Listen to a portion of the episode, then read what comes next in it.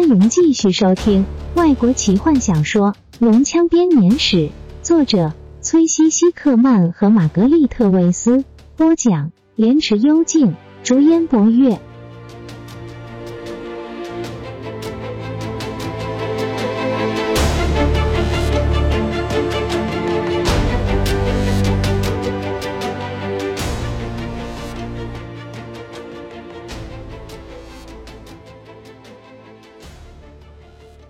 帕兰萨斯的阿斯特纽斯坐在书房里，手握羽毛笔，规律的书写着，简洁有力的字体自他的笔下流泻而出，即使在一段距离外都可以看得清楚。阿斯特纽斯写满整张纸，几乎不需要停下来思考。看着他，会让人觉得他的思想仿佛是由脑中直流至笔上，再写到纸上，所以。他才能写得那么快。只有当他将羽毛笔沾墨水时，流畅的动作才会被打断。但即使是这个动作，也显得那么自然，就像是已成了笔画的一部分。书房的门吱嘎一声打开。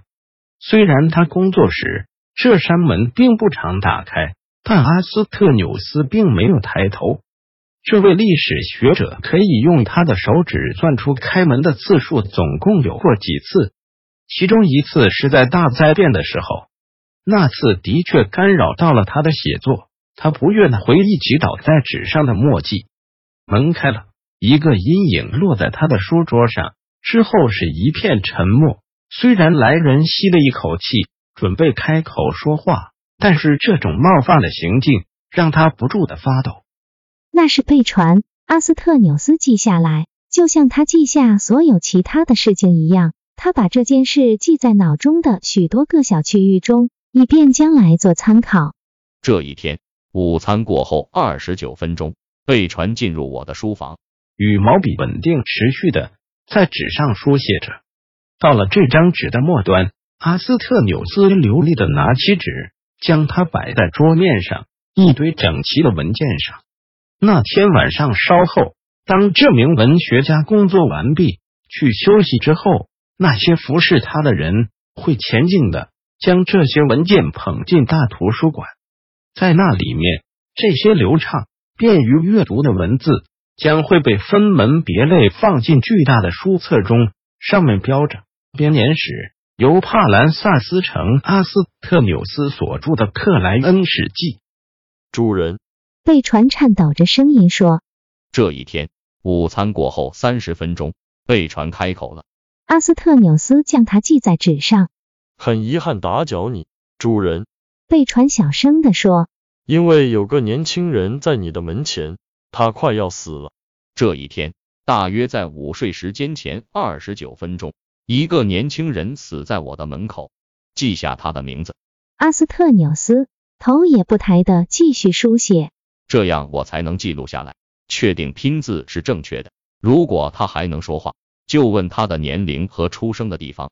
我问出他的名字了，主人。贝传回答，他叫雷斯林，他是从阿班尼西亚大陆上的索拉斯镇来的。这一天午睡时间前二十八分钟，索拉斯的雷斯林死亡。阿斯特纽斯停下笔，抬起头。索拉斯的雷斯林，是的，主人。被传回答，不禁因为感到荣幸而低下头。这是阿斯特纽斯第一次正眼看他，虽然他已经在大图书馆里面工作了十几年，但这是他的第一次。主人，你认识他吗？这也是我斗胆打搅你的工作的原因。他想要见你，雷斯林。阿斯特纽斯的笔在纸上滴下一滴墨水。他在哪里？在阶梯上，主人。在我们找到他的地方，我们想，也许那些我们听说的新的医者，那些侍奉米沙凯的牧师，可以帮助他。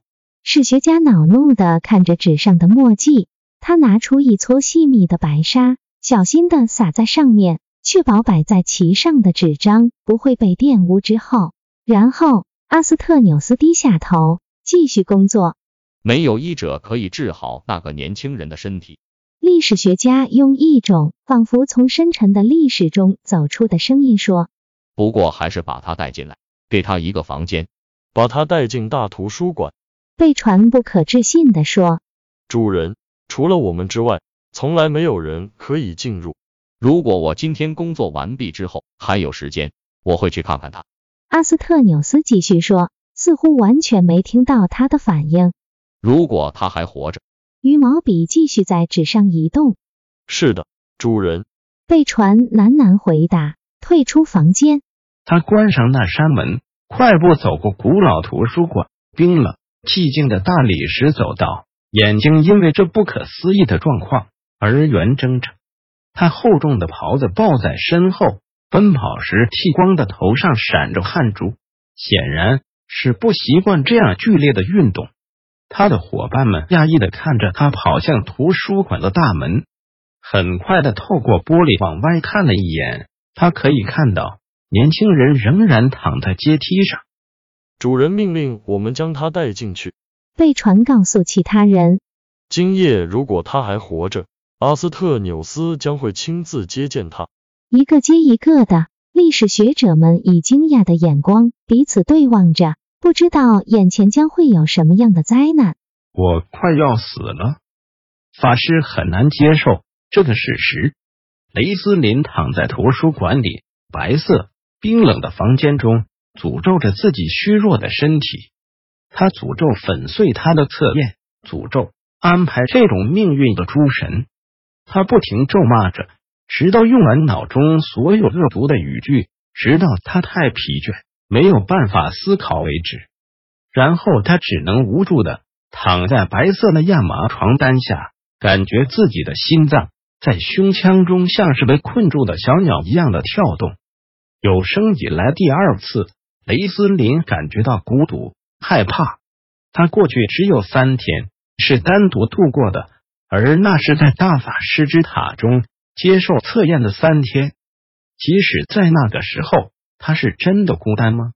他不这么认为。虽然他记不清楚那个声音，那个有时会和他说话的声音，那个他永远认不出来却又有点熟悉的声音。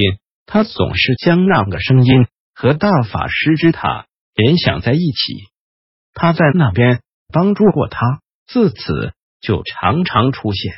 因为那个声音，他通过了无数的考验。但他知道，他活不过这一次。他刚才经历的转变，对他虚弱的身体来说是太大的负担。他成功了，但是代价却不是他愿意负担的。图书馆员。发现他穿着红袍在阶梯下不停的吐血。当他们询问的时候，他挣扎着说出阿斯特纽斯和他自己的名字，接着便失去了意识。当他醒来时，他就在这里躺在房间中。他一醒来就知道自己将不久于人世。他从身体里面透支了太多的力量，龙珠也许可以拯救他，但是。他没有使用魔法的力量了，呼唤出龙珠力量的咒语已经从他的脑海中消失。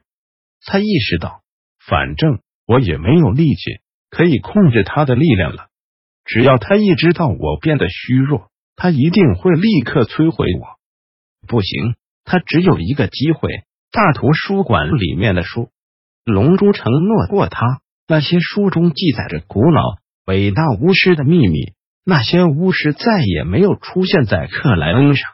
也许他可以找到延长性命的方法。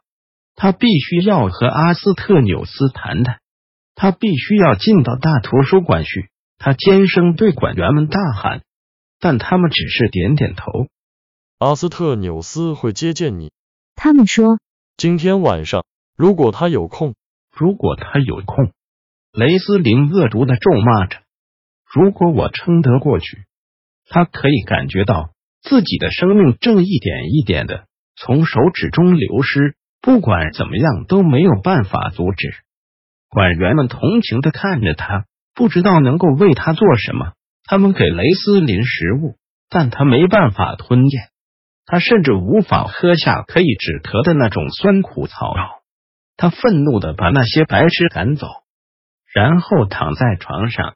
头枕着硬枕头，看着阳光慢慢的爬过他的房间。雷斯林用尽全身的力量挣扎着活下去，强迫自己放松，知道震怒气会让他更早燃尽生命之火。他的思绪飘向哥哥雷斯林，疲倦的闭上眼，幻想着卡拉蒙坐在他身边。他几乎可以感觉到哥哥温暖强壮的双臂拥住他，把他抬高，让他可以更顺畅的呼吸。他可以闻到哥哥身上熟悉的钢铁、皮革和汗水的味道。卡拉蒙会照顾他的，哥哥不会让他死掉的。不对，雷斯林迷迷糊糊的想，卡拉蒙现在已经死了，那群白痴都已经死了。我得让自己照顾自己。突然，他发觉自己又在慢慢的失去意识。他绝望的挣扎着，但这是一场赢不了的战争。最后，他努力的挣扎，伸出颤抖的手，伸进衣袋里，握住现在已经缩成跟弹珠一样大小的龙珠，慢慢的陷入黑暗中。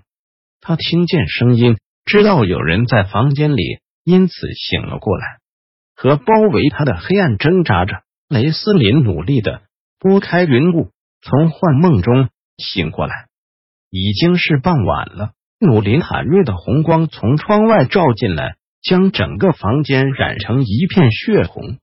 他的床边点着一支蜡烛，借着蜡烛微弱的光，他看见有两个人站在他身前。他认出其中一个是发现他的图书馆员，另一个是他看起来很眼熟。他醒过来了，主人。馆员说：“他醒过来了。”那个男人沉着的说。他弯下腰，观察年轻法师的脸，然后点点头，露出微笑，仿佛等待已久的访客终于到来。这是一个不寻常的状况，管员和雷斯林都注意到了。我是阿斯特纽斯。那人说：“你是索拉斯的雷斯林。”是的。雷斯林靠着嘴型说着，声音只比呼吸声大一点。雷斯林抬头看着阿斯特纽斯。怒火重新燃起，想起了他轻蔑的态度。如果他有时间，当雷斯林瞪着他时，突然感到冷静下来。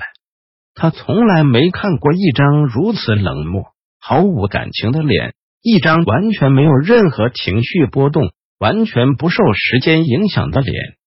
雷斯林大吃一惊，借着管员的帮助，他挣扎着坐起来，瞪着埃斯特纽斯。阿斯特纽斯注意到雷斯林的反应，提出了质疑：“你用奇怪的眼神看着我，年轻的法师，你那沙漏般的瞳孔看到了什么？”“我看到一个不会衰老的男人。”雷斯林痛苦挣扎着说。“当然，不然你以为会看到什么？”管员回答，轻轻的将这个气若游丝的年轻人扶回枕头上。主人来到这里是为了记录克莱恩上第一个人的出生，他也将会记录最后一个人的死亡。书籍之神吉利安是这么教诲我们的。这是真的吗？雷斯林嘶哑的问。阿斯特纽斯不置可否的耸耸肩。我的个人经历和这个世界的历史比较起来，微不足道。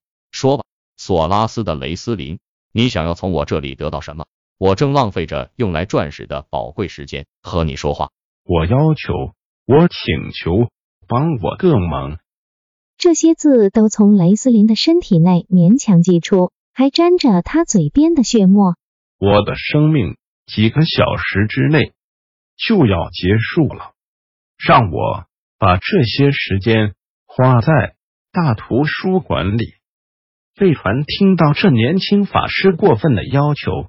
不禁啧舌，他害怕的看着埃斯特纽斯，担心那毫无商量余地的拒绝会让这个年轻法师咽下最后一口气。长长的沉默过去了，之间只有雷斯林挣扎着呼吸的声音。本集就为您播讲到这了，祝您愉快，期待您继续收听下一集。